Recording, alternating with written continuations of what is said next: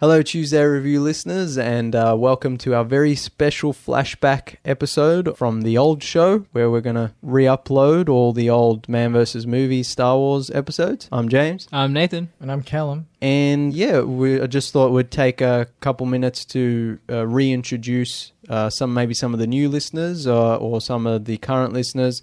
Uh, to a few years ago, I had a radio show called Man vs. Movies which uh, then kind of morphed into the Tuesday Review.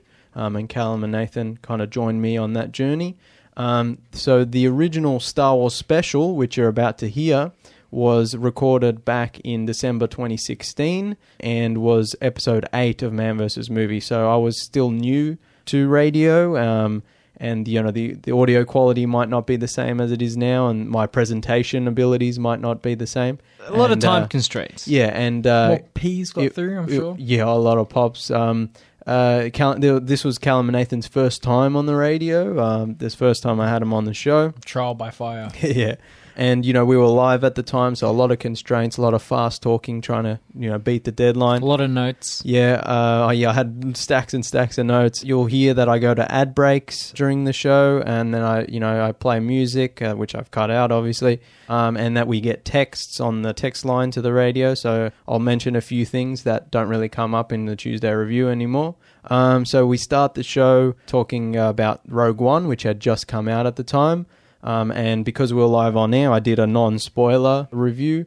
Um, so I talk a, talk a, we talk around a lot of things we don't, you know, but at, at this point everyone's seen the film, so you kind of get what I'm getting at. Um, but we kind of skip over a few things uh, that uh, I think were important, like you know Tarkin and Leia's weird CGI face and uh, that fucking squid that I really hate, and uh, the Vader scene at the end where he's killing all the guys that everyone loves, and I was just like, yeah, it's cool, but it doesn't mean anything. It's kind of you know. Doesn't fix anything. Yeah, um, I think like I went because it was you know one of my first times on the radio, and I was trying to get a listener base, and I didn't want to scare everyone off, so I was kind of I was I went very easy on Rogue One, but I really really hate it. It's a really bad movie, um, especially now that you know Last Jedi's come out and people kind of reappreciate it and saying it's actually one of the better Star yeah, Wars people, movies. people consider Rogue One to be like one of the best. Yeah, and it's Oh. it's truly a terrible, terrible, terrible film. So I went pretty easy on it, but you know, it's it's really bad. Um, then we go into full steam ahead with Force Awakens, and I just completely lay into that movie, which I really hate. And yeah, we'll talk a lot about it, and uh, but I only barely scratched the surface because, like I said, I had all these notes and didn't get a lot of time to talk about it. And we were considerably less chill. yeah, we, we had yeah we had less experience and Less, less, time, chill, less yeah. experience. Um, but I think it's important that uh, people listen to this for, for context for our upcoming Rise of Skywalker review, especially with J.J. Abrams returning. Um, and so, you know, I thought it, it'd be a good idea to re upload these old episodes so people can, um, yeah, give them a listen and uh, kind of, you know, delve into why we complain about Star Wars. It's not, we're, we're not just whinging neckbeards, it's like we actually deeply care and, and, uh, yeah, and this way we don't have to say, oh, if you listen to X episode, we Yeah. like, we don't have to keep referring back. We Exactly, just go yeah. on ahead, assuming yeah, and I plan to, listeners yeah. have the, the knowledge. I plan to upload this, you know, just before uh, Rise of Skywalker, so people, if they want, they can listen to the whole like catch Star up. Wars, Star, Star, our, our own Star Wars review saga. And um, I wouldn't necessarily tell people not to listen at 1.5 times speed. Oh, look, if you want to listen to it on 1.5, I'd recommend that because uh, we, we, we do go on for a, I do I do ramble on for a long time. But I, like I said, like their presentation might not be that good. Our you know we might not be that experienced, but But, the- absorb the the information. con- yeah, the content is really, really important, and that's why I wanted to re-upload these. Um, I think what we say is really important and uh, really informs why we talk about Star Wars the way we do on the Tuesday review. Definitely. Look, it, it is a bit rough, but nothing we say in those episodes uh, that James will upload is wrong. Yeah, exactly. You know, we might not have all yeah, the information I'm- that we I have might, now. Yeah, I might not. Yeah, I, I might not have the best composure, but what I'm saying is Yeah. actually really, really. Uh, It still mostly holds up after yeah. all these years, even though now we have more information that we didn't back Definitely. then. Well, yeah, like in this episode, we we didn't ever know the Last Jedi was going to be called that, so we were just calling it Episode Eight, Star Wars Episode Eight. So yeah, I uh, hope you enjoy this episode. Thanks for listening, and sound the alarm.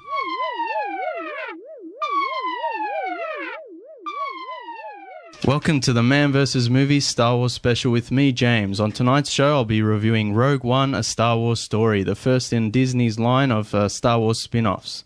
Later in the show, we'll be also be talking about The Force Awakens, theories about what will happen in Episode 8, the future of the Star Wars franchise in general, the original trilogy, and much more. Um, I'm joined in the studio by my good friends Nathan and Callum. Thanks for coming in, guys. No problem. Um, it's going to be a pretty pretty hectic night. A lot of ranting from from my end. I, I know, I know. I'm I'm uh, I get I take this very very seriously.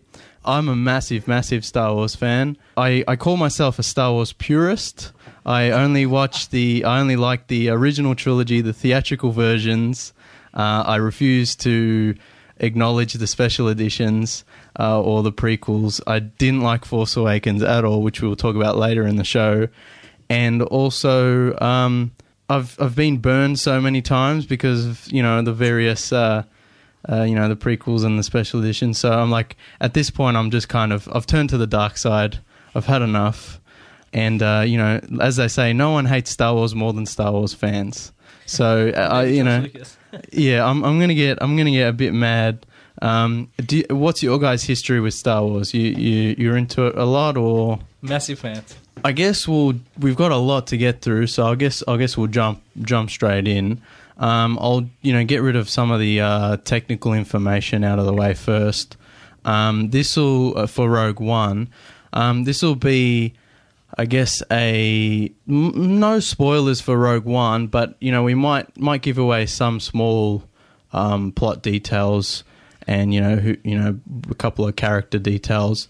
Nothing too um, not give much give too much away. But it's also hard not to spoil some of it because it's like if you've watched episode four, right at the start, it sort of gives a whole lot of the movie away anyway. That's true too. I mean, if you've if you've seen the first Star Wars, if you read the opening crawl, that's this movie.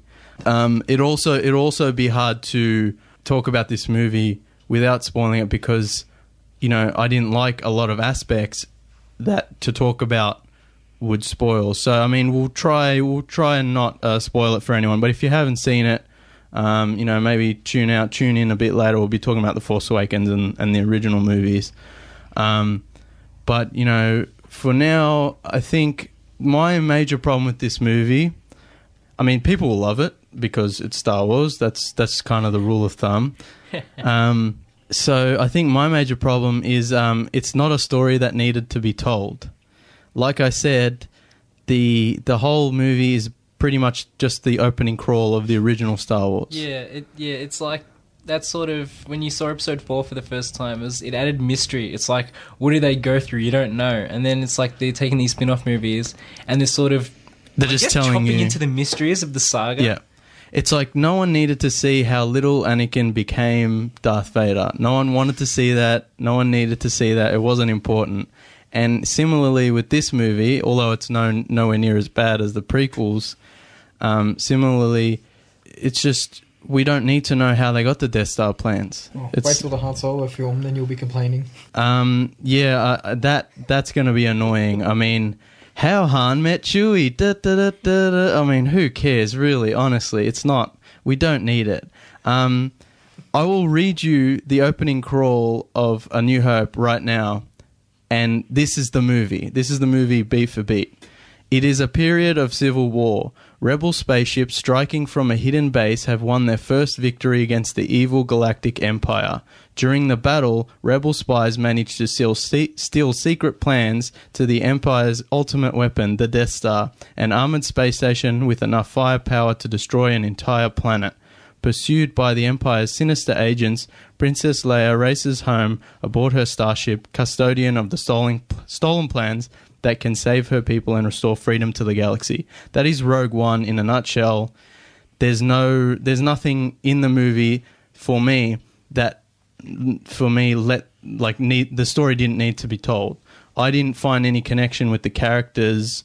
Um, I didn't really feel like there was any new information that was shocking or, anything like that. Um, what did you guys feel? I mean, I, I liked it as much as you can like a boring Star Wars movie in aspects. It's like, as you said, you didn't need to be told. Everyone knows what's going to happen. It's like they steal the Death Star plans. It's a suicide mission. All that was given away in the trailer. And if you've already seen four, you know that already.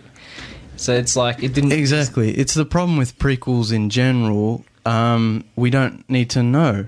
We we don't need to know how this these things started. Callum, did you like the movie? I did like it, uh, but I'm easy though. You know, I love Star Wars. I read the books, I read the comics, I watch the films. Apart from the prequels, I pretty much like them all. Yeah. So you're. I think you're this uh, movie's target audience. It's like people who love Star Wars and just kind of want to soak it all in. Yeah, that's me. Yeah. I think. I think people, like I said, people will like this film. Um, I'm not saying it's a bad film. Um, it's just that personally, I just I didn't feel any connection to it. And as being a huge Star Wars fan, you know, you should feel that connection. It's not perfect, um, but it'd be very hard to achieve the greatness of the originals. Yeah. I also think like not only is the movie movie predictable because you know where it ends up. Obviously, it, this movie ends exactly where A New Hope starts. But I also found it predictable in the beats within the actual film itself. It's it's it's storytelling by numbers. Yeah, it's it's very. You, if you've seen this movie before a million times, except this time it's Star Wars. You know, it's not it's not new. Uh, the characters, none of the characters stood out. None of the you know the plot. The plot's really really simple. Um, for me, the the characters felt um, almost superfluous. So it's like you could pluck them out one by one, and the story wouldn't fall apart. They're tropes. Yeah, I mean each character. This there, there was too many characters for one. There's like ten, and I didn't really connect to any one of them, and uh, it kind of lacks focus. You, there should have been a core group like in the original movies. Um, so you know, I didn't I didn't really like that. I also they didn't really any have any backstory. Like you never really given any extra information, um, except Jyn, who's the main character. Um, you know, you see her, I guess, motivation. But after that scene, it's like her development pretty much stops. It's quite shallow. Yeah, it's a very, a very shallow sort of character development. Um, also, uh, Felicity Jones was very flat in this movie. She kind of just says her lines. It's that great Star Wars prequel tradition of wooden acting. Yeah, I mean, it's it's just it's disappointing. Like I'm I'm I'm sure if the character was better written, she would do a much better Yeah. job. It's not quite as bad as Hayden Christensen. yeah, it's not it's not prequel levels, you know, it's not that bad, but it's also yeah, it's not it wasn't her just just very flat I found, you know, she just says things uh, very um perfunctory. It's like here is the line and I didn't get much out of, out of anything else out of that. I also found her character didn't really do anything. She kind of just stumbles into the middle of this rebel plot. After that, I mean, nothing. Yeah. She doesn't do anything Yeah, substantial. it's like she falls into it. And Mads Mikkelsen was disappointing. that that's He's like true one too. Of the best talents right now. Oh yeah, we've talked about him on this show before, and he's one of my favorites. And he just his character is given no real uh, development. His his sort of development and suffering happens off screen. So he's like introduced at the start. You don't see him for about another hour, and then it's like he shows up, and he's that's it. Like his development ends. He's There's some- no. He's someone they put in just to uh, attract audiences. He he doesn't really have. I don't think that. It's like they just they needed a, a motivation for Jyn, but the way the story unfolds, it doesn't really work out that way. I don't think.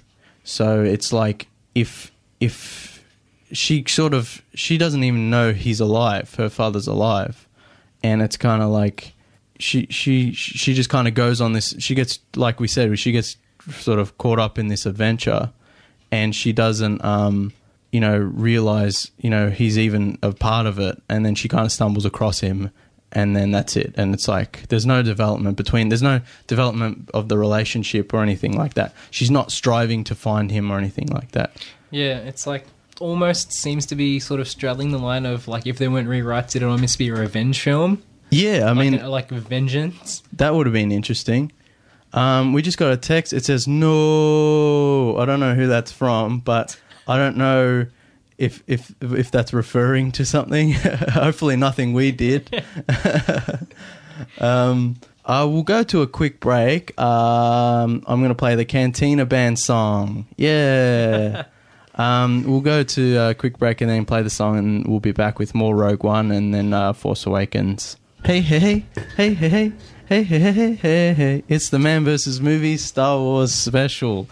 Um, we just got a text. I don't know who it's from. He says, uh, We're being very harsh. Um, yes, true. Um, but only because I love Star Wars so much, and I'm sad to see it turned into a like Marvel movie factory, like just churning out movies one by you know one a year, maybe two two a year. We don't know how much Disney is going to go.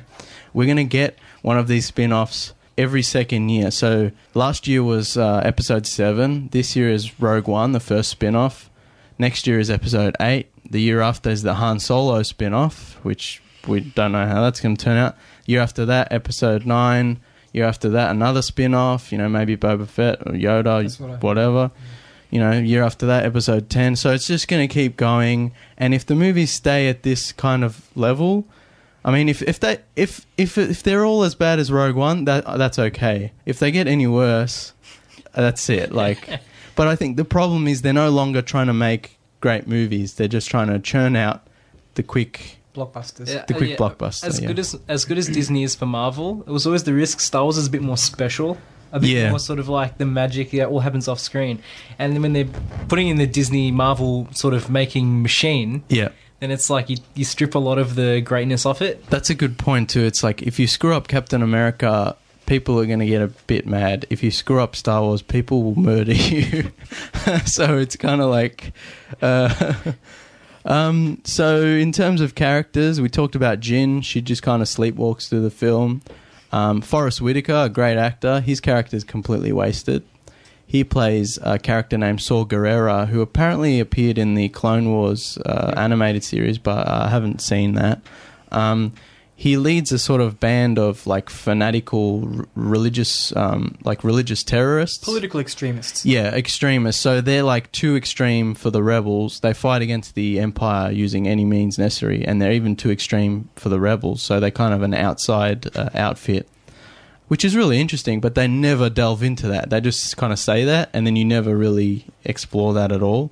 And his character is an important character because he raises Jyn uh, after she loses her family, um, and it's kind of like but you never see any of that on screen. And when they do come back together, they have a quick exchange of words, and then you never see him again. And it's kind of like they completely drop not only the interesting extremists plot, but also the relationship development between those two characters. So you can imagine if Luke met, you know, if um, Obi Wan saved Luke from the Sand People, and then was like, "Okay, bye."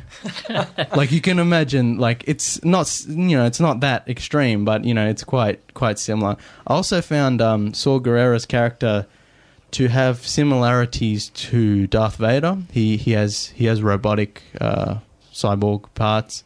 He uses a breather to help him breathe, but they never explore that either. It's like I would have liked a bit more like To be fair, I think that was mostly maybe more of an Easter egg for like Clone Wars fans. Probably delves more into that. Maybe, and I think that's a problem with these movies. The Force Awakens has this problem too. It's like I shouldn't have to watch the cartoons and read all the books to enjoy this movie. Yeah.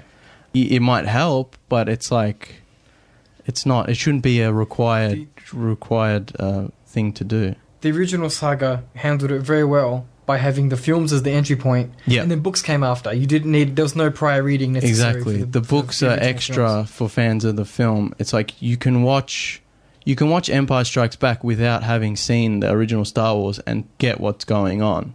Um, you, you you don't have to read anything. You don't even have to watch the other films. I think even maybe Return of the Jedi, you can pretty much get what's going on without seeing that too. I'm not saying you should do that, but I'm saying if someone's coming to Star Wars and just sees Return of the Jedi, You I can- think the way it builds up, they sort of get what's going on. Um, Yeah, the crawl helps. the crawl is an integral part as well. And you know you don't have to go outside. So that's a problem i have with these movies. We'll talk about force awakens later as well. Um, who else? Mads mikkelsen we talked about wasted. His talent's wasted. Ben mendelsohn he's a phenomenal actor. I, I found it a bit lazy. Now, traditionally, the Imperials have that sort of posh, upper class English sort of accent, Yeah. colonial, and he just like, I don't even care. Yeah, it's an Australian I think accent. He's that's- like, Who, the Americans aren't going to know the difference. That's what I love about Ben Mendelsohn's acting. He's so like natural, and he he just doesn't really his character. He doesn't really care, and that's the problem I had with it. It's like he's supposed to be this, you know, the, he's the guy in charge of the uh, construction of the first Death Star, and he's just like, yeah, whatever, man. I'm just gonna. I'm here for my paycheck. Yeah, it's like I'm here for my check. I'm gonna kill some rebels, get them out of my way, whatever, man. And I feel like he's almost too natural for a Star Wars movie. He should have been more theatrical. Yeah. Um, I know that's kind of a nitpick, but um, oh, uh, the uh, the texts were from Vlado from uh, It's Not Rocket Surgery. So I think he loved the film. He said he said his favorite character was K2SO, which is an interesting choice. it was um, called Saspot. Yeah, Saspot. Yeah, he's a, he's a. I think he'll be a fan favorite. favorite. Um, yeah, no. If if you don't like our harsh reviews, wait till we get to the Force Awakens because that's that's uh, that's gonna be fun. It's going to get brutal. It's going to get brutal. Um, but we will talk about the originals, which I do love dearly, and, and I'll explain why they are so great and why the the newer films don't live up to them. And there's a reason I don't like the new films. It's not because I'm I'm like a, a hard ass. It's because the the first the originals are so important to me. Um, so then there's Cassian, who's like uh, the Han Solo ripoff, I guess. He doesn't have really any development at all the Rogue. he's the rogue. Um, you know, he he's uh, plays by his own rules. You know, kind of a cowboy. Um, doesn't really do anything. Doesn't have any development. Doesn't have any backstory. um, this is my problem with the film. All these characters, you can pluck them straight out of the film. You wouldn't miss them. K2SO, like we mentioned before, he, he's a he's a uh, imperial droid that's been reprogrammed to uh, fight with the rebels. There's a story there. They Yeah. they could have built on that. That that would have been cool. Um, I like his design. He looks really cool. He's played by Alan Tudyk, who's a great actor. Um, It's a guy from Firefly. yeah, uh, Wash from Firefly. He also played Sonny the robot in I iRobot. So I don't know. This guy's got a thing for robots, but I mean, he's really good. Um, he also pl- he also did the motion capture, not just the voice. So he actually performed as K2SO on the set Should have had him in a suit instead. yeah, and and that's my problem is CGI. I understand that K2SO is not a character you can play like with an actor in a suit because of his proportions and his size. So I understand when he's walking and running and doing doing action, you have to use CGI. But I felt there was a lot of points where he's just sitting in the in the cockpit, like of the of the ship, and he's, you just see his like tor- upper torso. I'm like, he could have been anim- animatronic. That would have been really cool, and it would have you know felt more real. The reason Jurassic Park holds up is because they only use CGI in about 15 shots. Otherwise, all the, dinosaurs are practical. They always use animatronics whenever Yeah. they can. Yeah, it's like that short-sighted thinking of the CGI looks better now. In but it- yeah, usually, like you'll find that In less than six animatronics- months, yeah. the animatronics hold up longer. It's- like it doesn't look as impressive right now. It's like when Avatar Avatar came out, I was like, "Oh, this is the best looking thing we've ever seen." And not even 6 months later, it looked like a video game. Like it didn't look good. And if you watch it now, it's bloody terrible. Um, and it's the same thing. They cram all the CGI in. Um, whether it's easier, I don't know, but it's just I didn't feel like it they, they they obviously put so much time and effort into this movie. They could have gone that extra bit. You know, J.J. Abrams kept saying, "Oh, we're using practical effects here. We're using practical effects. You know, it's going to be like the originals." But then you watch the movie and there's just CGI crap everywhere, and it just looks ugly. We'll get into that later. I'm getting ahead of myself. um, you know, people aren't going to like me after this show. Um, disagreeing with 90% of what you're saying so far. Um, need you to come on for a debate on it's not rocket surgery. Deal done. That was Vlado. Uh, he he he's completely uh, against what I'm saying. But like I said, I, I only do it because I love Star Wars. I only hurt you, Vlado, because I love Star Wars. um, also, K K2SO is basically the uh, comic relief, I guess I'd call him. yeah, I didn't really find him that funny, except for a few really really good bits. yeah I he's felt like- one-liners. Yeah, I felt like Tars from Interstellar was a much better sort of uh, sort of humor uh, character. Um, and also the design of Tars is amazing, which we won't get into because then I'll be talking about Interstellar for another hour. Um, I'm just going through the motions here. I'm just talking about all the stuff I didn't like. Let's talk about the stuff I did like. The costume design is really, really good in this movie. The jackets are really nice. I love a good Star Wars jacket. Um, Puffy leather. yeah, um, Vlado's laughing. Thank you, Vlado. I, I don't want you to hate me. Um, yeah, there's some really good jackets. Um, you know, just really good costume design overall. They do a good job of recreating the look of the original Star Wars movies. Um, It's a bit gritty. yeah, it's more gritty. Um, not not everything's so shiny like the prequels. I also really like the oh Vlado. He said I love you too. Thank you, Vlado. And the I thought the set design was really nice. They did a re- really good job of recreating like the rebel bases and the bit where they go undercover in the uh, Imperial base on Scarif. That set was really really nice too. Yeah, um, was it the, the rebel base where they're at is like the same location? Yeah, it's the Yavin originals? 4, yeah. it's the same set location too. Yeah, they they did a really good job of recreating that. I think and that's the best aspect of this movie. They did a good job of, um, you know, recreating the originals and, and, and doing stuff like that. Oh, we forgot Donnie Yen. Oh, Oh, It was good. the force is with me. I'm with the force. the force is with me, and I'm was it? I'm, I'm one with- with the force. Yeah, I'm Forces with me. I'm the force. The force is with me, or something like Yeah. that. I'm one with the force. The force is with me. Yeah, Callum's right. Um, yeah, his character is, I guess, uh, uh, I guess the blind swordsman from every kung fu and samurai movie. Um, but he he's like, I guess, force sensitive. He's not a Jedi, but he he sort of taps into the um the um. he can feel the force. He yeah. can't wield it. yeah, he's uh, open to it, you know, and he he, he does uh, you know utilize it.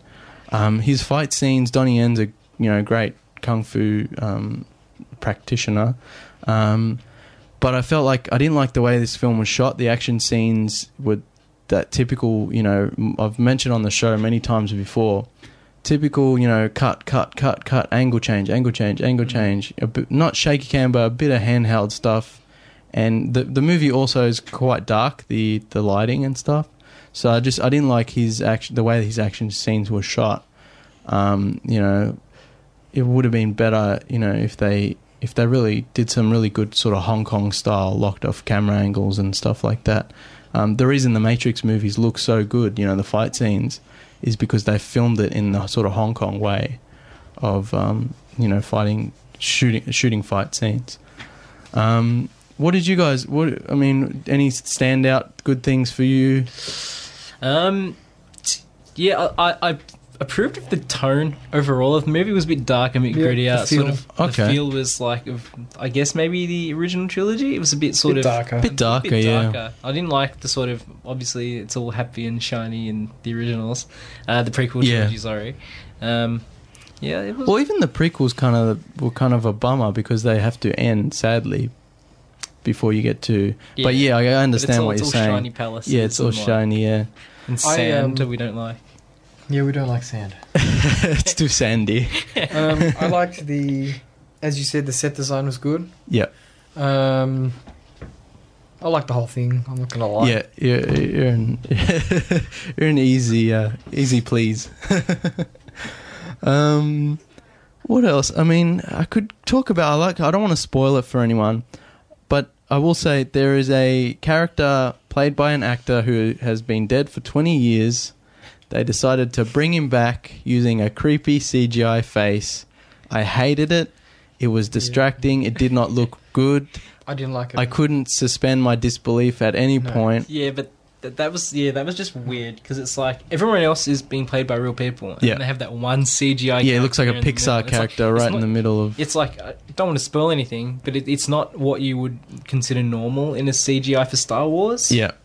I, I think it's it was unnecessary. His character could have been cut out or at least worked around in a way that you Mm. didn't have to use him reference, so much. Yeah, reference him off screen. Yeah.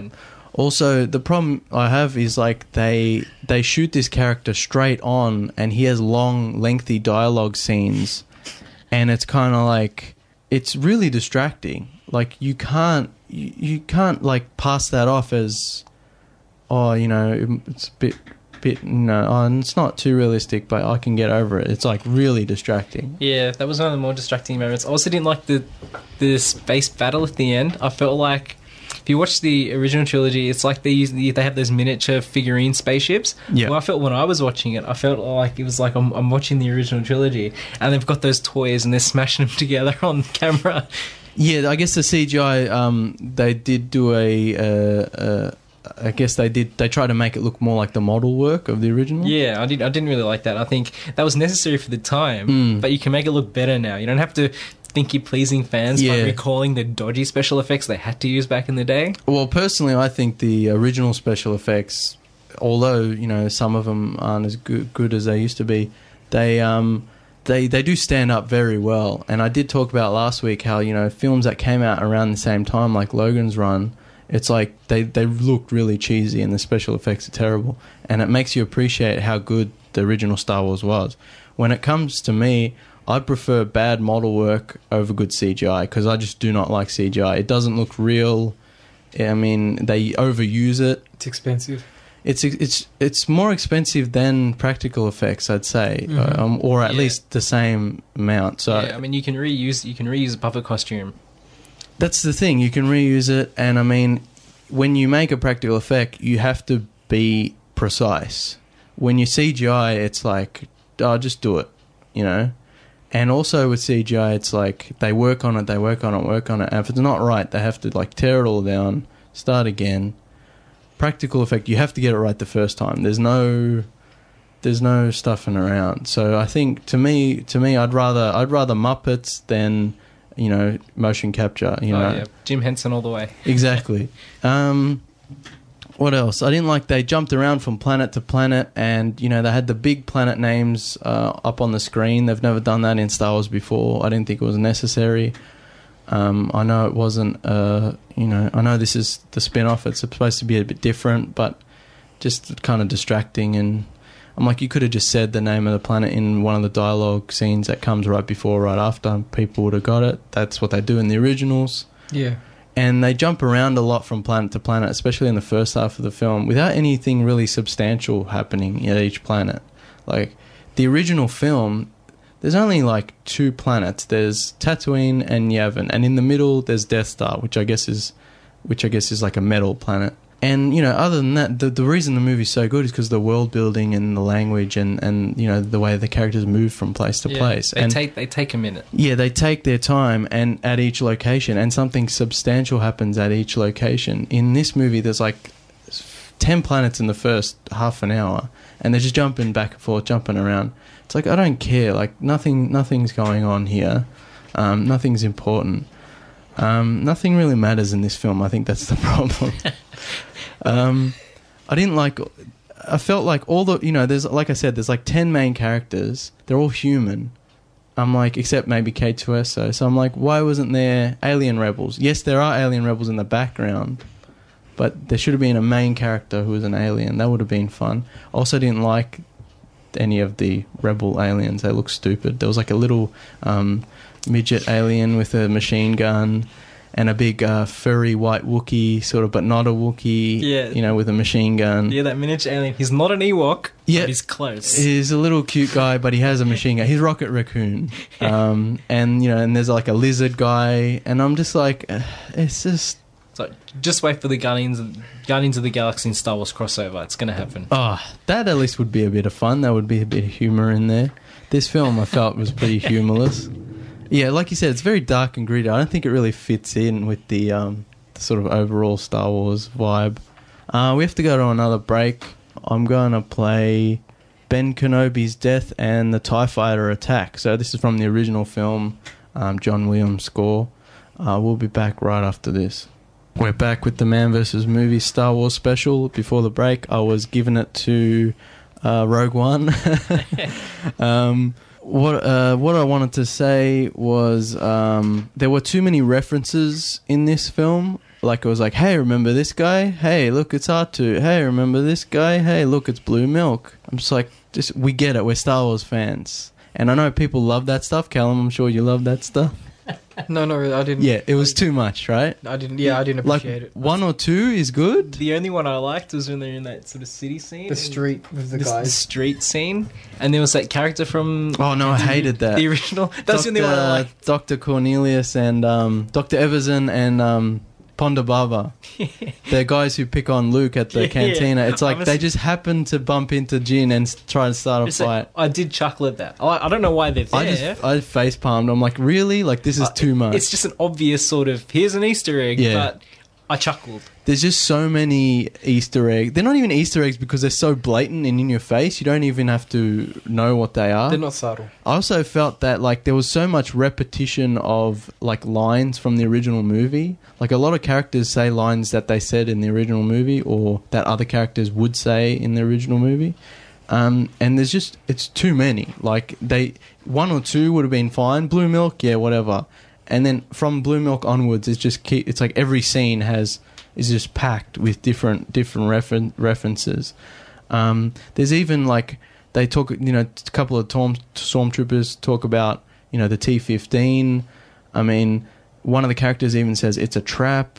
I'm like, re- like honestly, like there's too many, um, and I feel like people, people get all uh, wrapped up in the references, and they're not even thinking about the the movie itself, Yeah. and they're applaud, you know, they're applauding the funny reference, but they're not even thinking about the new material in there. And I think that's kind of the problem is the new material no one cares about, but it's like it's, the references that are the fun part. Yeah, Disney marketing by numbers. It's yeah, like it's it's like generic characters tick, mhm. um, Easter eggs or references to what we all know and love already yeah. tick. I think one of the references I did like, and I would consider this an Easter egg because it's not in your face, is that Donnie Yen's character is referred to as a guardian of the Whills. Now, if you know the uh, when George Lucas was writing the original script of Star Wars in the early '70s, you know the early drafts, he um, he was writing it as if it was being written as like an ancient ancient like form of text um, written in the journal, uh, something called the Journal of the Whills, which was um, written by these mysterious ancient characters and passed down through generations. And the first book of this journal was called The Star Wars, and that's what the movie we see. So I thought that was cool that his character Mhm. is a guardian of the will. so it's like some sort of, you know, ancient, uh, mysterious Jedi order or something like that. Um, and Callum, you were saying like you would have liked to see more of Donnie Yen's character. I think his name's Chirrut Imwe, his character. W- more of his backstory. That would have been way cooler. Yeah, it- there's glaring references to it. He's got like the lightsaber hilt on the end of his staff. Yeah, and I mean that's the stuff that I wanted to see in the movie. They they refer to things in the movie that should have been on screen, and they just kind of gloss over it, and then the rest of the boring movie happens. Whereas all the cool backstory stuff is the stuff I want to know about. Yeah, exactly. You can see the potential, Mm. but they're just like, no, um, we have to go to the next scene now. And Yeah. It's going to be another action scene. Exactly. Um, I think I've crapped on this movie enough. I've got heaps more to say, but I'm getting into like massive spoiler territory. I, oh, I did really like the Death Troopers, the black stormtroopers that are Director Krennic's like personal guard. They were Yep. really cool. I really like that design. The design of this movie is much better than The Force Awakens, which I thought looked really ugly. Um, I also like the U-wing, the sort of uh, spaceship they use. That look that looked like something that would have been in the original trilogy.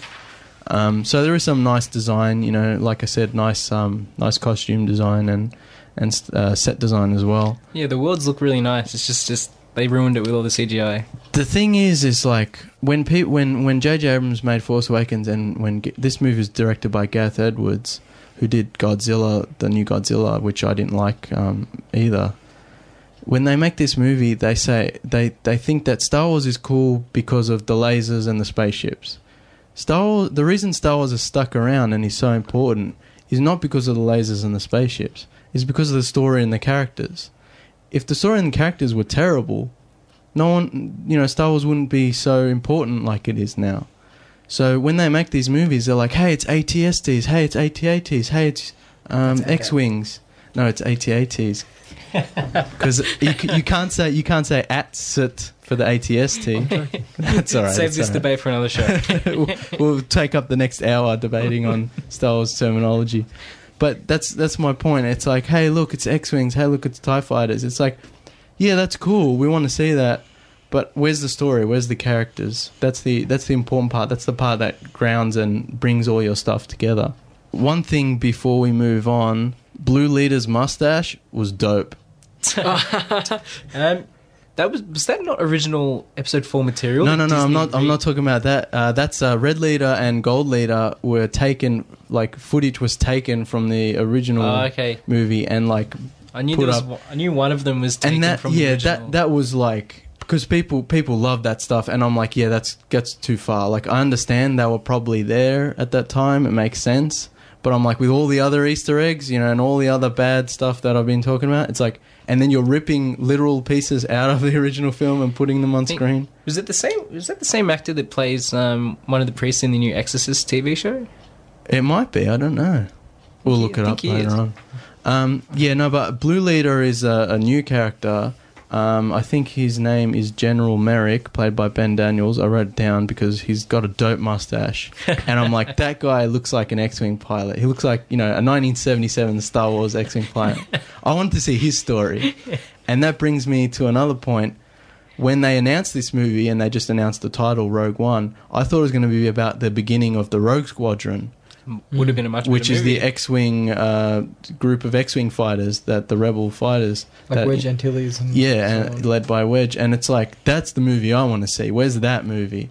And You want to see Top Gun in space? That's what we want. that's stuff like that. It's like yeah, I mean the original films have such great like uh, dogfighting between the between the X wings and Tie fighters. It's like that's what I want. It's like and and at the movie we get heaps of X wings just flying around and. But I mean, we don't we don't know anything about the characters, so we don't care. I didn't personally, I didn't care about the end battle because there's just heaps of stuff flying around, and you know, I'm not emotionally invested in it. Um, so apparently, this movie also went through some pretty big reshoots. it Um, was too dark. yeah, apparently there's a rumor that it was too dark, and Disney wanted to add some light of you know of humor Yeah. and stuff. I think in some scenes you can kind of tell. Yeah, Some, like there'll be some moments that it's like really vicious, and then another moment it'll be like, oh, here's some jokes. yeah. It's not like it's not overly jarring though. You know, as much as I didn't like this film, I didn't find like oh that's a reshoot bit. That's a reshoot bit. I couldn't you know I couldn't Yeah, really. they blended it really well. It's pretty well blended. What I, what I thought was interesting though is like if you watch the original trailers that came out like a year ago, or whatever. There's a lot, a lot of footage that wasn't in the final film, and it's a lot of interesting footage that kind of points towards a film that would have been, I think, uh, quite a bit different, and I think a bit better. Like it seems, I heard a rumor that um, Jyn was originally more of like a cocky character, like a rogue, um, you know, quote unquote rogue character, you know, more more of a prickly personality and that they they sort of reshot it to change her character to be more sympathetic, which I thought was a mistake. Like you want her to be a bit of a badass, and she ends up, you know, just being yeah, people don't like Han Solo because he's sympathetic. Exactly. People, people like him because he's like, you're not sure if he's he cares about you yeah, or not. he's, a bit like- of a dick. he's in it He's like a. James, you know, Yeah. James Bond. He's like a bit. he's like in it for himself as much as he is the rebel cause. Yeah, and his character grows over time, becomes you know Yeah. more soft to that sort of stuff. Also, originally, apparently, she sort of finds out her father is alive and sort of joins the rebels to to find him. And I think that's more interesting. It gives her character more agency and more motivation. Because in the film that we get, it's like she just kind of stumbles in it, and they're like, "Yeah, we we can put you in prison, or you can sort of go find your dad, maybe." And she's like, "Yeah, a- all right, I guess." And then she's like, "Oh, I found my dad. All right, I'm bye. I'm going." and she just like, I don't care. She doesn't care. No one cares. I'm like, ugh. Um, it also would have been better if this movie was like a spy movie. Um, Yeah. In the trailer, you see them dressed up uh, in um, imperial costumes and like infiltrating the base. And I thought that was going to be a part That of the would've been a movie. good film. I think maybe they wanted to hold off on that because aren't they billing the Han Solo um, spin-off film as a heist movie? Oh, Well, that's what I've read online. So I'm thinking maybe they Maybe. want to bill this as so much of an espionage or a spy movie because they, they've already got the next one built up as a spy movie Yeah. or, or a heist sort of film. It would have been much better though, because even in the original opening crawl of the original film, it says rebel spies. Yeah, I think maybe you should have done it the other way around and have Han Solo something with Han Solo should have been like a cowboy movie yeah, or it's something. already sort of known that like there's there was espionage involved in getting the plans. It is a spy movie right there on, Yeah. pa- on paper. Yeah. Um, any last thoughts? Um, No, I mean, I said during the break, I enjoyed it as a popcorn movie, but there are a lot of flaws. yeah, It's like I can, I certainly, in some scenes, you could tell that they weren't sure what type of movie they wanted to make. yeah, I mean, you, it's like everyone's different. I know a lot of people like it. Some of the listeners like it a lot. Oh, yeah, it in no. the studio. a lot of But, it's um, got a lot of positive reviews, but I, I don't think it's for me. It doesn't feel like it feels like Star Wars visually, maybe, but maybe Oh. the tonally not. Yeah, visually, it's the set design is fantastic. I think some of the CGI was a bit poor. yeah, too much. Um, I know you weren't too big a fan of the um, CGI and all the puppet usage in Seven, Mm. but I appreciate the puppets. Uh, oh no, no, I at least yeah, appreciated the yeah. We'll- attempt at We'll the talk about that. Yeah, Um, but this was just sort of lackluster, and they didn't care. Yeah. that put me off it a bit. yeah, Well, um, look, this is the downside of uh, Disney taking over the franchise. yeah, Is that uh, they want to churn them out. People like me are going to love the films, but the downside is it will lose some of that soul because it is Yeah. now. It's more franchised now than it was under Lucas in a way. yeah. it's annualized. Um, so it, it's not going to be perfect. It's going to lose some of that magic, but you're going to be able to see them all the time. Yeah, I mean, people are gonna love. Like I said, if it's got the Star Wars name on it, people are gonna love it. Um, and I'm, you know, I don't want to stop anyone from seeing the film, but you know, personally, as someone who holds the original so dear, I just felt like they need to work really hard on on making the good, the characters good, and the story good, and then they can work on the action scenes and stuff like that. Um, we'll go to another break. I'm gonna play the asteroid field, the song that's played during the asteroid field chase in uh, Empire Strikes Back, um, which is probably my favorite part of that movie. It's really cool. Uh, we'll be back after this break. And Was we'll, it an asteroid? what do you mean? The worm. Oh no no no! it's not a cave. No, that's what he says. It's not a cave. The cave is collapsing. It's not a cave. Is that what he says? All right. Um, yeah, we'll go to a break and then we'll talk about how much I had of Force Awakens. So if you thought I was being harsh on Rogue One, wait till we get to this. I'm gonna get mad. We're back on the Man vs. Movie Star Wars special. Um, we got a couple of texts during the break. Um, Maddie says, "Good discussion." Screw Force Awakens. Yeah, definitely. um, and Vlado asked, "Is Episode Seven worse than the prequels?" We'll get into it now, No. but I'll say it is as bad as the prequels, but for different reasons. So I'll get into that. We also got a text from Alum. He says um, he Star Wars fans are too hard to please.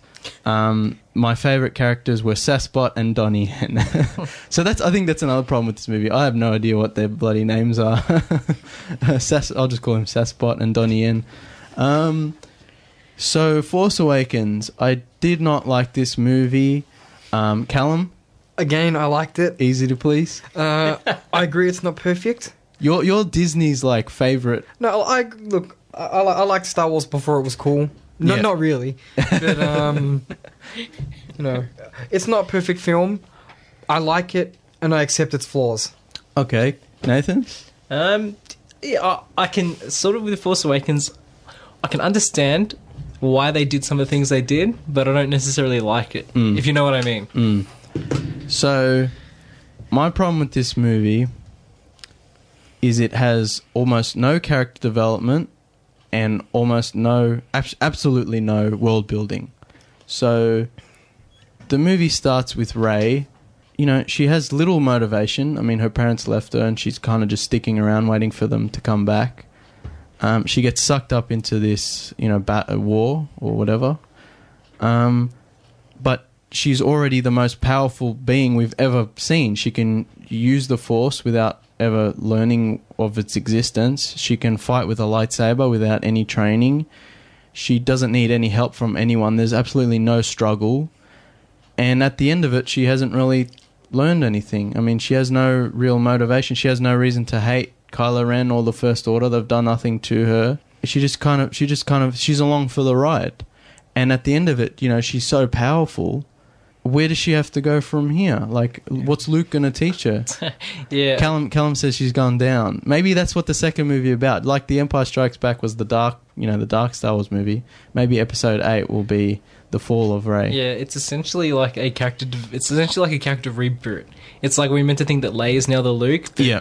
but we haven't got time to show all the training and all the struggle But that Luke, Luke, goes through. but Luke's str- like Luke. It took two movies for Luke to uh, use Force Yeah. to take his lightsaber Yeah. out of the snow, and, And- even then he struggled. Yeah, and, And Rey does it in one movie without any training. yeah, and she's mind controlling without struggling. And she's like, she, she also does the um, the mind trick without ever having Yeah. learned of its existence. And that's one of the hardest things to do as well. yeah, and Luke also doesn't do that until the third movie. So it's kind of like, where's she going from here? She knows everything Yeah, without it- having been taught. yeah, it's like oh, Disney execs are like oh, the modern the modern audience doesn't have patience to see all of this Yeah. sort of happen. So let's just have her be kick ass straight away. Just have her like completely in her own power, sort of. Um, But what's great about the original Star Wars is like they spend an hour on Tatooine just introducing you to the world and the characters and you know introducing you to Luke and his struggle. It's like that's what I wanted to see in, in the Force Awakens. Slow down, please. Same with Rogue One. Everyone there's 10 characters all running around yelling, shooting at each other. We know nothing about them. It's the same this. this everyone's running around yelling and there's CGI stuff flying around. We don't learn anything about anyone. Finn is also a useless character. All his character. What do you- oh the yeah, yeah, defecting stormtrooper is a good idea. it's a good idea, poorly executed. All his character development comes in the first five minutes when he decides to switch from Stormtrooper to Rebel or whatever you want to call it.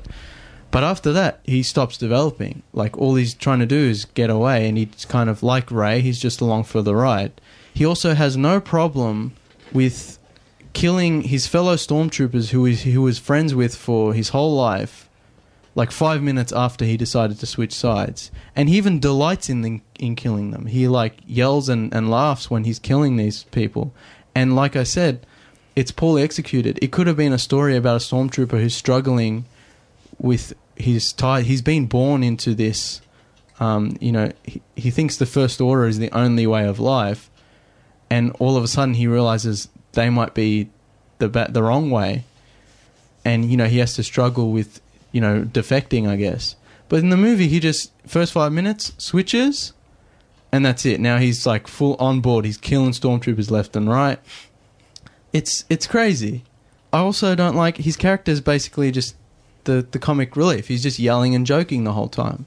There's no like I'm not feeling for him. the best part of Finn is Poe Dameron's jacket. Yeah, like I said, in, Star Wars has some nice jackets. That, that's a bit harsh.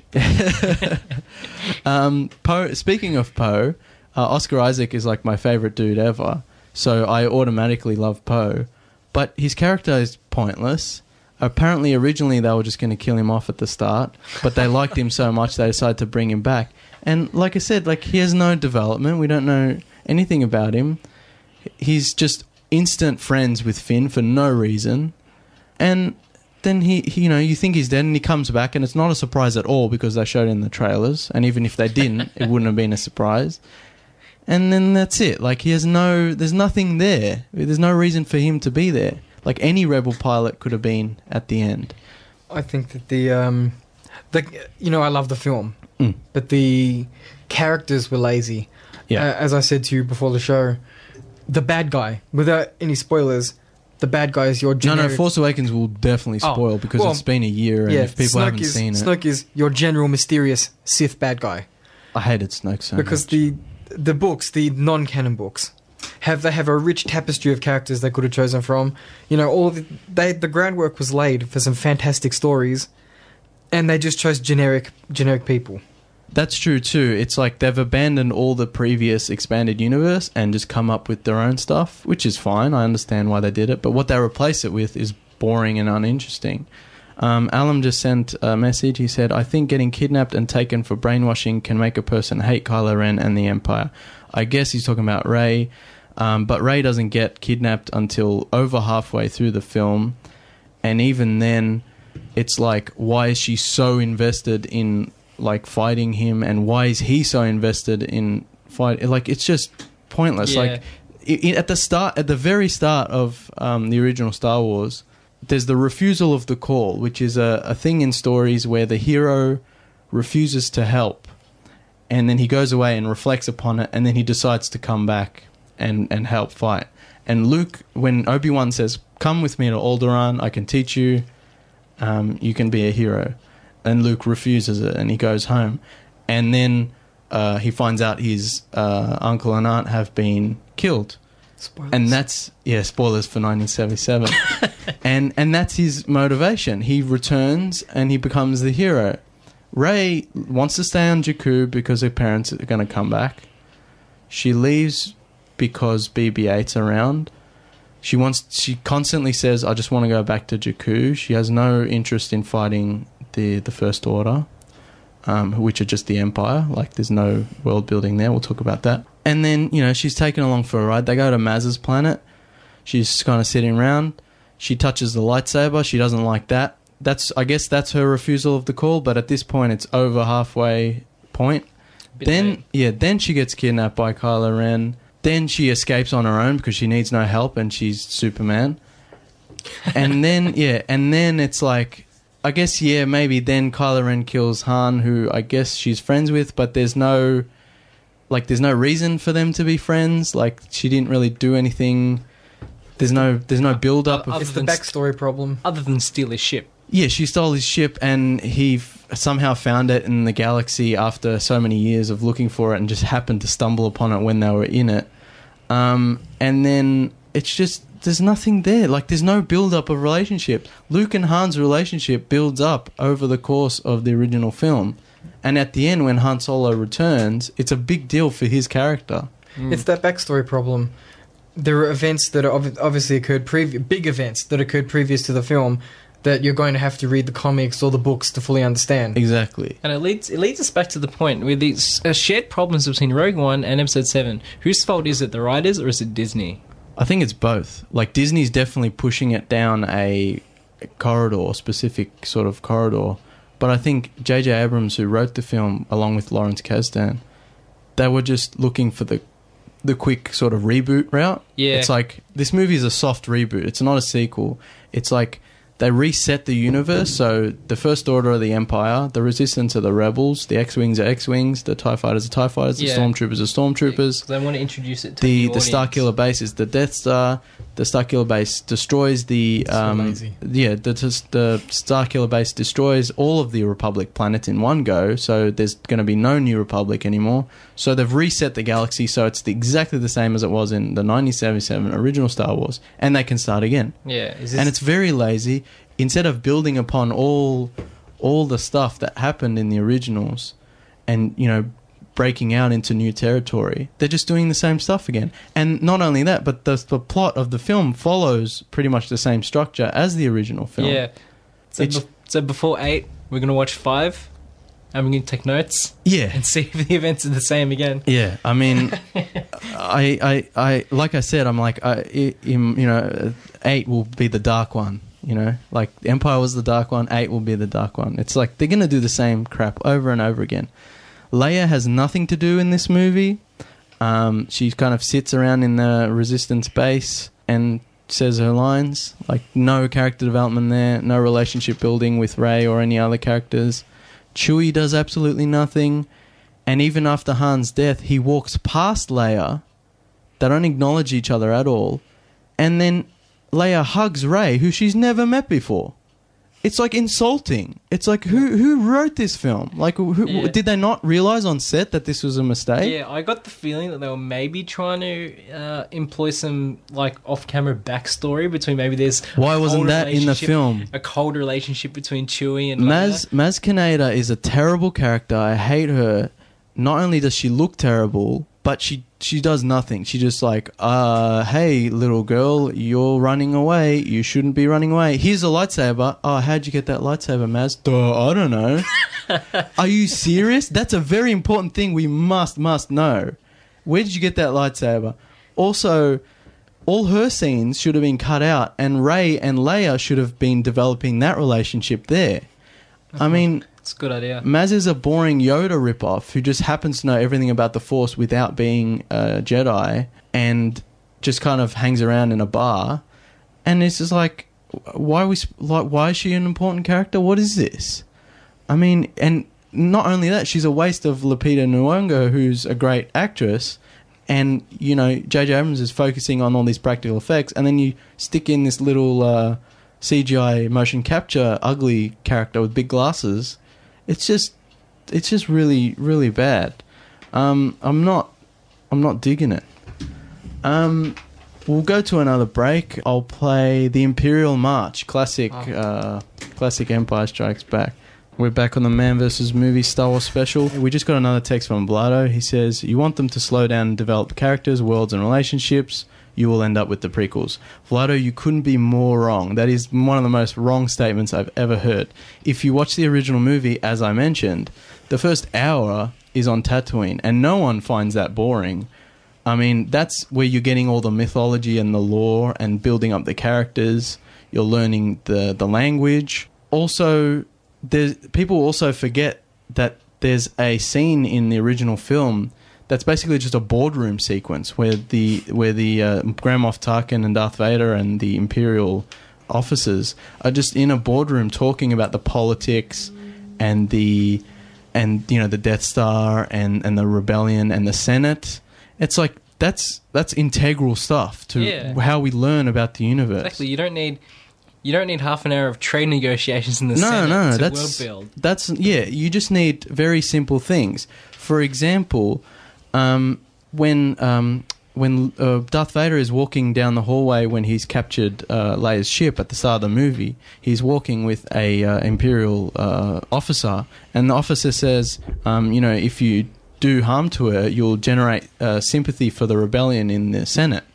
That says a lot about the politics of the world without having to actually show the Senate and have long, boring stuff like the prequels. That's world building. That's great world building.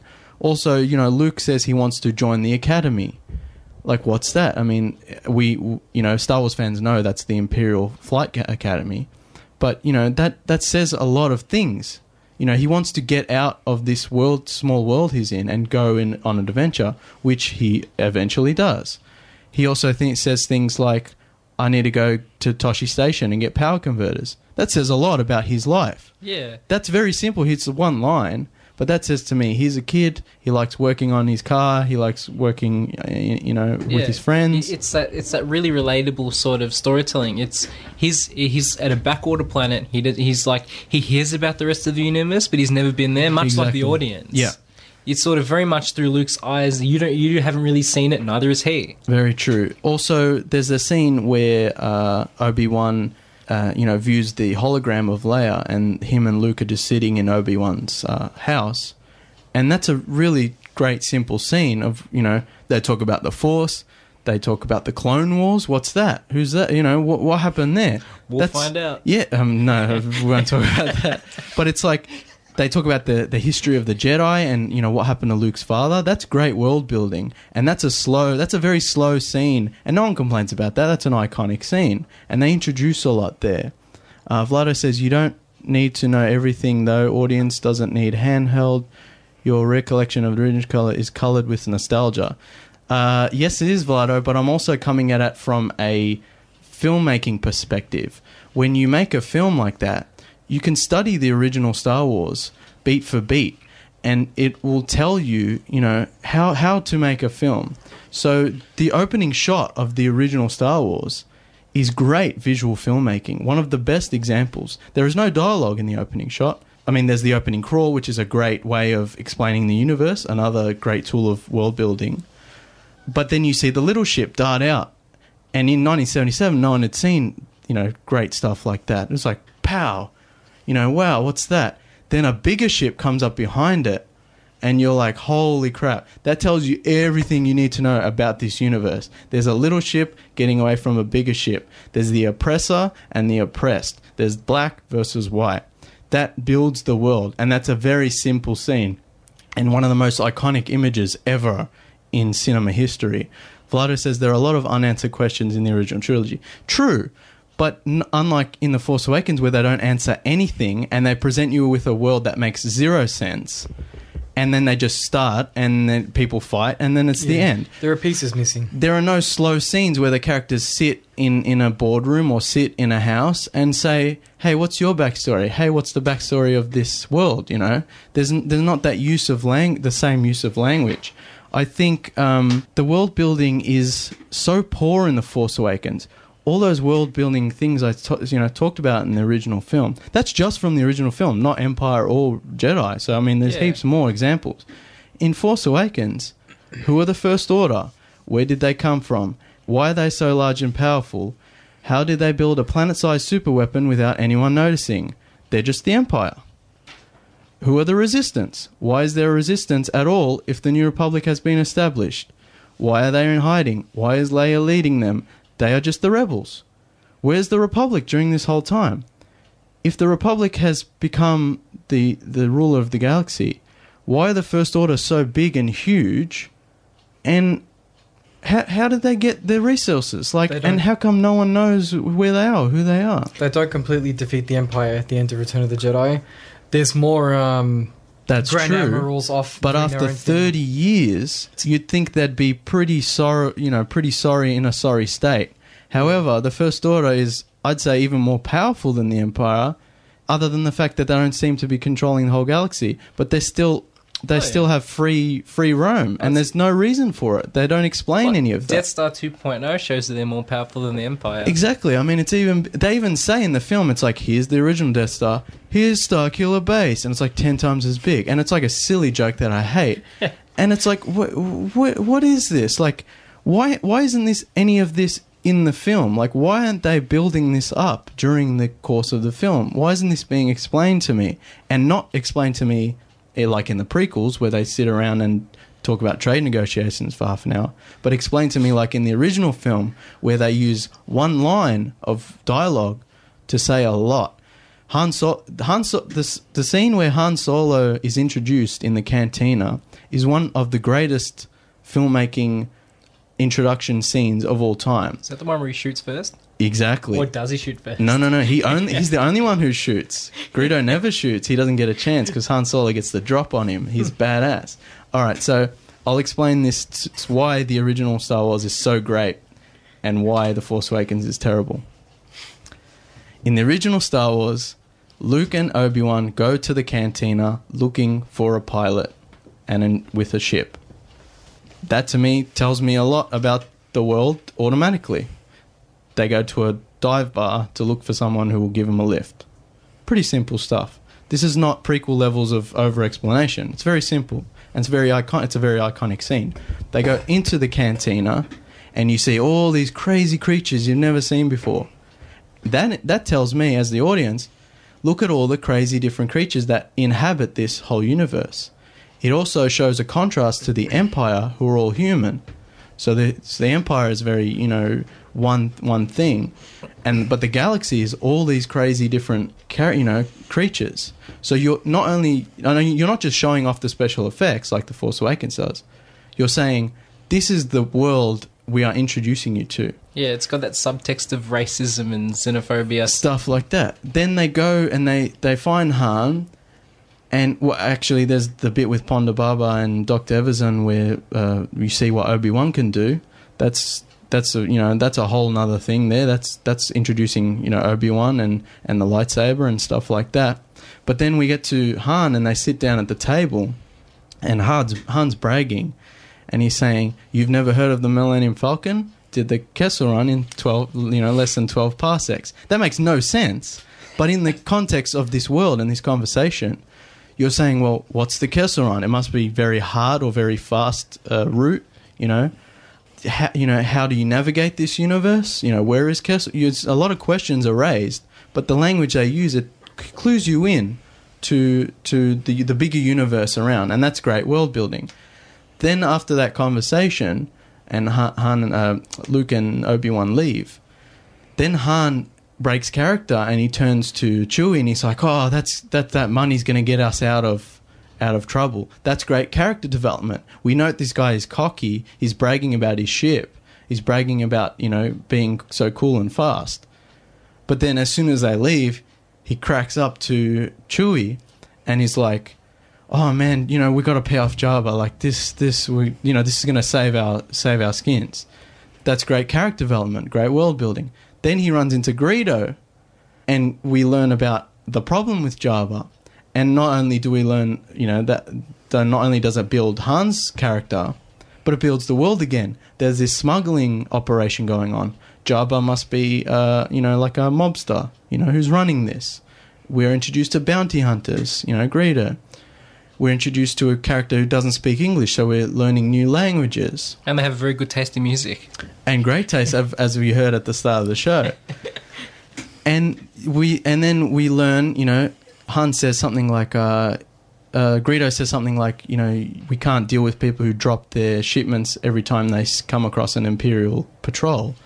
And Han says, you know, even when I get boarded sometimes. It's like that tells you a lot about the Imperial control of the universe. It's keying you in. And it's very simple stuff, you know, very simple lines, not not prequel levels of boring blah blah blah blah. I don't like sand, blah blah blah blah. You know, blah blah blah blah. Trade Federation, vote now, vote now. Anyway, you know, it's not that boring level. It's this really exciting stuff, like iconic iconic scenes, like I've been talking about. Then Han shoots first, and we learn about him him again. He's a rogue. He he has no time for this crap. He's a badass. You know, like we're learning so much in this very small scene, in this very small space. We learn so much about the universe, about the characters, etc., etc. That's great world building. That's why the original Star Wars is great, not only from sci-fi fantasy, but also from filmmaking perspective. And in The Force Awakens, when they go to Maz's planet, which they don't really need to go to because why? They go into Maz's cantina, and there's all these crazy, you know, things. It's like, why are we seeing this? Yeah, it's and like, then they sit down with Maz, and Maz goes, "Hey, girl, um, don't run away. I'll give you a lightsaber. I'll give you a lollipop." um, and she gives her a lightsaber, and she touches it, and she has a vision. She's like, "No, I'm not cool with that." I'm like, "Wait, why is why is all this happening?" Uh, Yeah. The lightsaber stuff, I The ships- understand, but the ships go at light speed. Why not go straight to the rebel base instead of going to Maz's planet? That too. They go to Maz and they're like, uh, "Can you please um, introduce us to the Resistance?" And Maz is like, "No." It's like And then the Resistance shows up anyway. Han Solo's there. He's the resistance. What's the problem? It's just they should have gone straight to Leia. Leia and Rey should have had quality relationship building time. Simple stuff like uh, Luke and Obi Wan in the house. Some simple stuff. A few lines doesn't need to be long. Two minutes, three minutes, and then you move on. And that would have helped a lot at the end of the movie when they hug. That would have explained everything. You know, it's like very simple stuff. I'm not talking about writing, um, you know, War and Peace. I mean, this is just very straightforward filmmaking stuff. Very a lot of this is I'm talking that's dial that's dialogue I'm talking about. There's also visual stuff like I mentioned, like the opening shot, but also the way the Empire looks. They look like Nazis. You know the the very rigid, cold look of the stormtroopers versus the flesh and blood, uh, you know, rebellion troopers. Stuff like this. It's all visual filmmaking. In um in Force Awakens is like just CGI stuff flying at you. There's nothing. There's nothing going on there. There's nothing under the surface. Um, I also didn't like the design of the stormtroopers in the Force Awakens because they're very rounded, whereas in the original stormtroopers are very rigid and cold, Yep. and you know it's like a cut. But the the Force Awakens stormtroopers are very rounded. They almost have a smile. It's very curved Yeah. kind of mouth. It's like they try that, that gag, the stormtrooper gag was uh, funny at the time, but it's not very professional of the stormtroopers. When Kylo Ren's raging, and they're like, "Nope, I'm That's another away." problem I have with this movie. it's like, no, Everything no. is a joke. Yeah, the stormtroopers. If it was in the style of the originals, they would have been like, "Yeah, we'll watch. You know, are you okay, sir? Do do you need us to help you smash anything up?" It's like, The thing with The Force Awakens is every time there's an emotionally sort of poignant scene, they make a joke. So Kylo Ren, pr- supreme example, he's throwing a tantrum, which is very boring and not visually interesting. He's just a whiny, whiny idiot. And then the stormtroopers come in and they're like, nope, and they nope out of there. And it's like, yeah, it's funny, but it's like you just diffused all the tension that we were building up there. Therefore, you're making it seem like Kylo is not a sane person. Um, Vlado says, so you're a fan of Akira Kurosawa? Yes, 100%. The Hidden Fortress. Lucas stole the Hidden Fortress and turned it into Star Wars, and that's one of the reasons why it's great. The Hidden Fortress is a samurai film from the 50s, which is told from the perspective of, two peasants who get swept up into this sort of uh, war. And Lucas stole that uh, structure with C3PO and R2D2, the two little lowly characters who start the film and wander through the desert and find Luke and find Obi Wan. It's very clear, you know, it's clear uh, goals, you know. It's all about following the plans to Alderaan. So, you know, the, the droids go to Tatooine, they find Luke, Luke finds Obi Wan, Obi Wan finds Han. You know, Han goes up to Alderaan, Alderaan's not there, they get sucked into the Death Star they find Leia, they help her escape, they find the rebels, and then they come back and they win the war. It's very clear goals, very clear progression. We always know, you know, where we're going next. In Force Awakens, is just, oh, we have to go to um, Maz's planet. Um, oh, um, Han found us, even though he's been looking for his ship for thirty years, and he just happened to stumble upon us. Oh, the the um the bounty hunters just happened to find Han and they just stumbled upon him. Oh, we have to go to Maz's planet. Okay. Oh, the rebel, the resistance are here. Okay. Um. Oh no. Um. Uh. Rey's been kidnapped. All right. Let's go rescue her. Oh, she doesn't need saving. We didn't really need to come at all. Oh yeah. We have to blow up the the Starkiller base. Oh, the uh, there should be a way to kill it. Just shoot it in that that target there. It's like a video The game. bombs. Yeah, it's like yeah, I'll just shoot it. Okay, yeah, it's done. All right, that's the end. It's like why wh- why did any of that happen? Like also the fact that there's no tension in the Force Awakens. In the end of the original Star Wars, the trench run, it's very tense. They they fail to get the to- torpedo down the porthole uh, twice before Luke takes his shot. And it's very tense. It's like, and the rebels are getting picked off one by one. Yeah, the stakes are high. The stakes are high. It's like this is your last chance. And then what does Luke do? He turns off his targeting computer, and the rebels crap themselves. They're like, Luke, are you okay? He's like, yeah, I'm fine. And what does he do? He learns from Obi Wan, and he taps into the Force for the first time. He's not like Rey. He's not a super being. he taps into the Force for the first time after being taught by Obi Wan on the Millennium Falcon to use his feelings. And it's a Which is a- struggle to teach him as well. Exactly, which is another great scene, world building, character building. They're just sitting on the Millennium Falcon waiting to get to Alderaan. And he's using the the, the probe droid to, Yeah. to practice. Obi Wan's sitting there like, just don't kill us all, Luke. Yeah. Don't throw the lightsaber at Chewie. Don't drop that thing, please. And that's very simple world building. It's like they're going to Alderaan. Let's talk about the characters. Let's talk about the universe. No one complained about that scene. Everyone loves that scene. It's not like the prequels. It's very straightforward character development. Uh, Natural. Natural, yeah. Um, the Force Awakens also has no oh, tension. I was talking about. So in at the end of Starkiller Base, uh, at the end of Force Awakens, the Starkiller Base, there's just X-wings flying around. You know, Poe. I guess Poe's there. I guess we don't. I guess we care about him. Not really. I mean, he hasn't really done anything. Um, they're just flying around. There's CGI stuff. They're going so fast. You know, they're dipping up, dipping down. They're just and it's like we just have to shoot the thing. It's like okay, shoot the thing. They shoot the thing and they go home. And that end. It's like where was the tension? Where was the build up? Where was the the failed attempts? There's a great moment at the end of the original Star Wars. It's very it's very uh, minor. It's about two seconds long. Biggs dies, and Luke kind of slumps down his X-wing, and it goes quiet.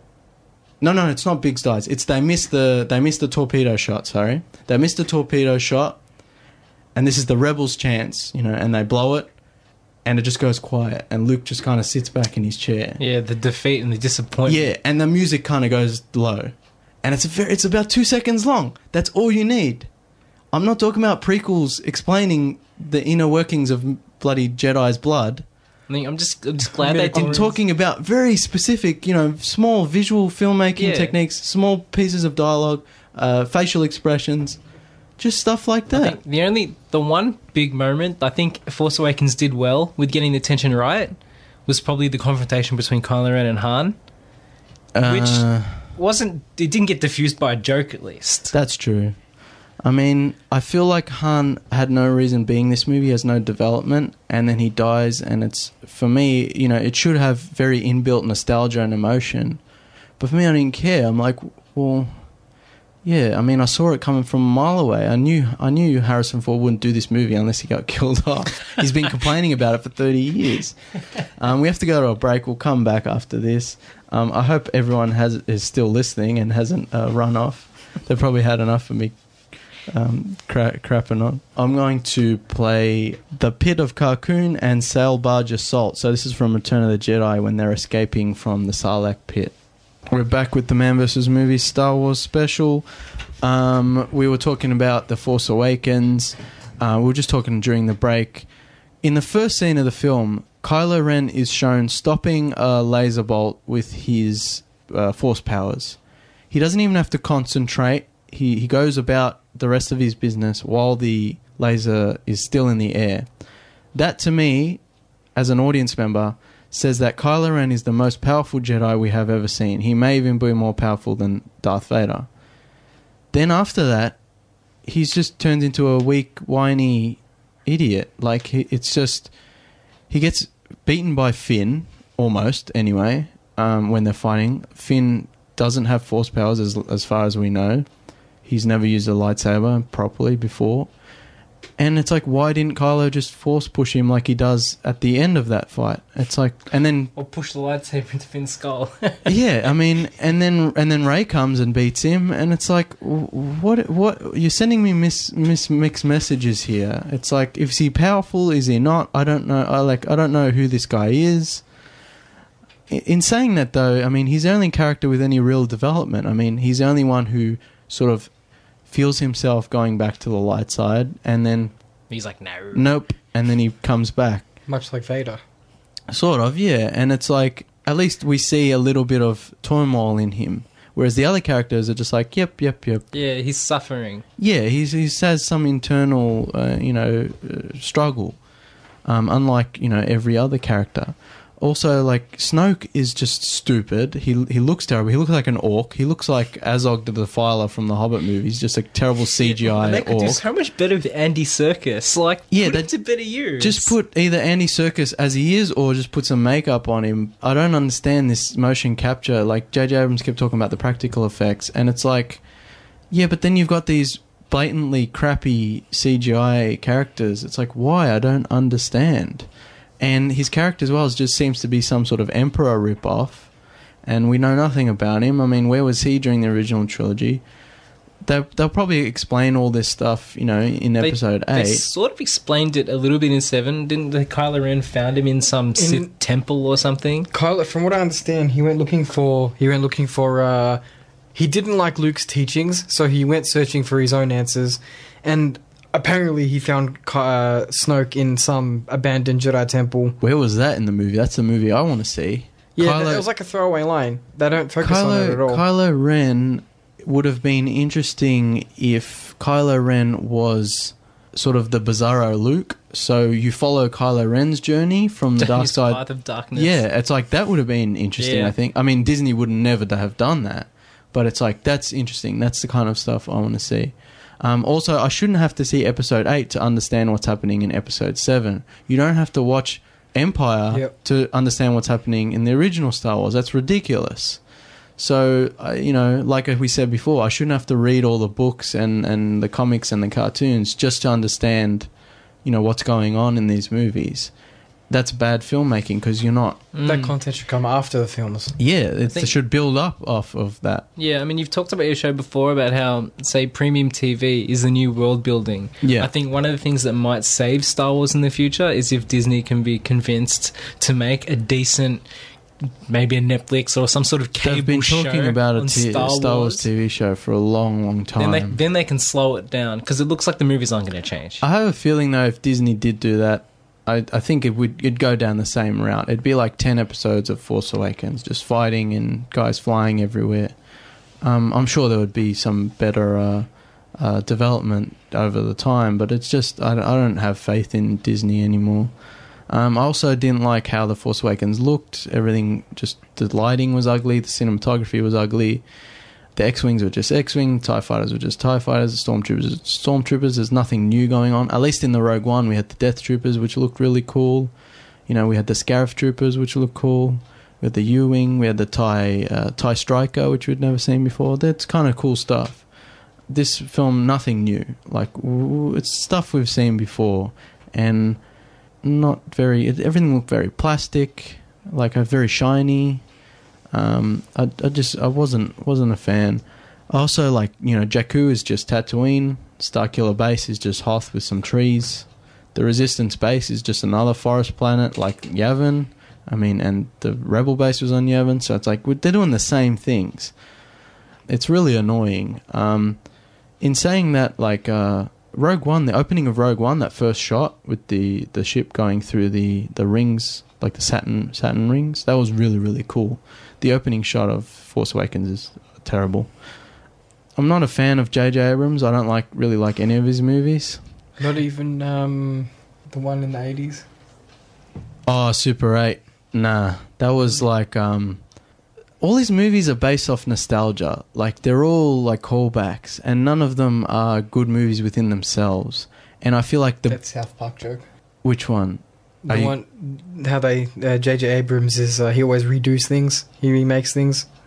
I haven't seen that episode, but they're right. Um, he just redoes the same things we've seen before. And Super 8, uh, what I liked about Super 8 was the kids and, and their performances and their story. But then it sort of opened up and it's like we have to see what the adults are doing and we have to see what these guys are doing. And there's that stupid CGI monster that just looked terrible. And I won't get into it. I just I don't like his films. I don't like his style of directing. I read a review of Force Awakens where it likened uh, J.J. Abrams to a prostitute. It's like you pay him money, he makes you feel good for a couple of hours, and then he goes away, and you don't remember his name. There was no emotional connection. You'll for, you'll forget about it. It's like there's nothing. No, there's no substance there, and that's him. I think his films in general, and the Force Awakens. It's like it's very surface level emotion. It's like we'll make you laugh, make you a bit sad, and then you'll go home and you'll forget about it. Whereas he- the originals like stay with you. Did he direct the new Star Trek movie Beyond? No, uh, that was Justin Lin, the Fast Uh, and Furious I guy. like that movie. They turned Star Trek into Fast and Furious. They've they've completed the the cycle. It's like this, enough is enough. I've um, I'm I'm out of it. I think also the problem with Force Awakens is at their heart, the original Star Wars movies are swashbuckling adventures. They're pirate films, stories about knights in shining armor, cowboy movies, but with a sci-fi kind of fantasy twist. Yeah, it's always meant to be sort of like a fantasy movie set in space. Yeah, and and you know George Lucas took a lot from the Flash Gordon serials to make Star Wars. He he originally just wanted to make Flash Gordon, but couldn't get the rights, so he started work on his own universe based on Flash Gordon. And that's where Star Wars comes from. It's a it's an old 1930s black and white adventure film. There's sword fighting. There's you know cowboys, duel you know duels. There's you know stuff like that. It's when when Luke swings off the Jabba's sail barge at the start of uh, Return the Jedi. You know that song I just played. It's like that's a pirate film. You know, and then he swings off with Leia in his arms, and they land on the the little uh, skiff, and they fly off, and the barge explodes. I'm like, that could have just been a pirate ship and a little boat. Like, it's these films are based on old adventure films. And I think the problem with the new movies, Force Awakens, Rogue One, and the films in the future, is that they're based on Star Wars films. Yeah, they're So, action films. The problem with uh, one of the problems I had with Force Awakens was it's a Star Wars film that references Star Wars. It's like this is a film in which Star Wars exists. It's like, hey, remember, remember this? Hey, I remember, that remember. guy? Hey, remember that guy? It's very fan service or uh, fan fan servicey, very masturbatory. It's like, oh yeah. remember this guy? Oh my god, this is so cool. Oh my god, look, look, it's the uh, the chess, the holochess. Oh my god, hey, uh, look at this. Ah, it's just you can't like you're supposed to be making a movie with characters and development, not making a. It borders on parody at times, um, and that's you know what I really don't like about it. Um, we're running out of time. We'll quickly talk about. Callum wants to talk about the new Blade Runner trailer.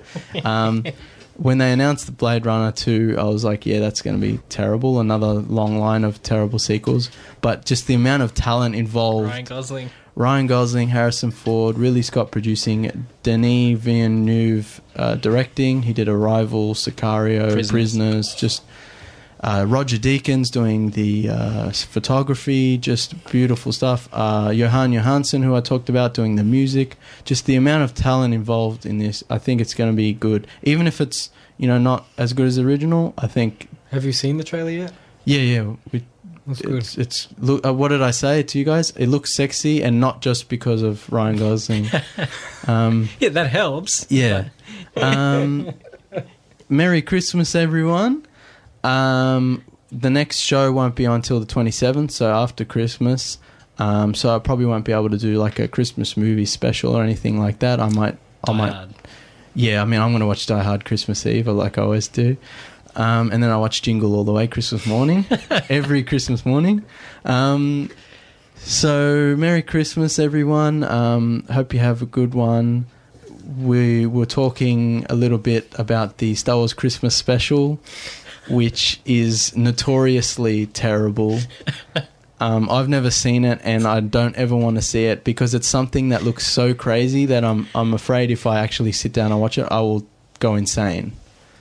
Um, it Do not want. yeah, do not want. Um, what did what did George Lucas say? Uh, if he had the time, if he had time and a hammer, he would uh, find and destroy every copy. every copy. I mean, it's just insane how how crazy that stuff. I it's and this really is when George weird. Lucas still cared about Star Wars. Uh, George Lucas didn't have anything to do with the uh, with the holiday special, but it's like whoever thought this was a good idea is an insane person, and just all the original cast return and the costumes and sets got to return, but it's just it's not this. It's insane. Like Chewbacca's family. they, they introduced Chewbacca's family. Hang on, I have I have the names here. Um, they go back to Kashyyyk, Chewbacca's homeworld, to cer- celebrate Life Day. They introduce Chewbacca's family: his father Itchy, his wife Mala, and his son Lumpy.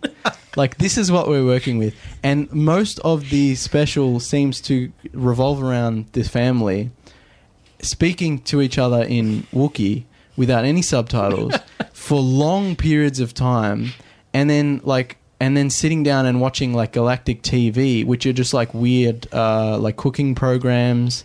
And the, the Tutorials. Chewie's yeah Chewie's Chewie's father watches like a weird like softcore porno like it's Yeah. insane like Some random imperial guy or whatever comes up and sets it up for him. yeah it's just absolutely insane just the whole thing Well, what does he say about it? It's like it's wow. Yeah, it's wow.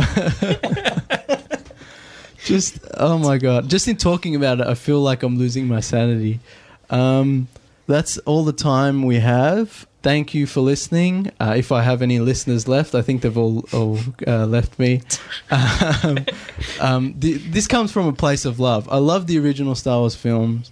They're so important to me. Like I mentioned, they're not just good sort of action fantasy. They're great film. They're great for filmmaking. Like the writing, the direction, the construct. They're very well constructed films, and that's why I love them so much. And that's why they've stuck around in people's psyche for so long. And that's why they're so important for people, and why it makes people so you know angry when they screw it up. And so you know, I just you know want to let people know I love Star Wars, and I hope people, you know, enjoy these new films. But I've realised they're not for me anymore. They're for the kids growing up now that are being introduced to the world. We can still now. watch them and be angry. I'm still going to watch every one, and I'm still going to review and, and probably hate on it. Episode eight's being written directed by Rian Johnson, who I love. He um he did Looper, which is great. He also wrote and directed a film called Brick, which is absolutely phenomenal. It's one of my favorites. Very low budget kind of uh, detective film.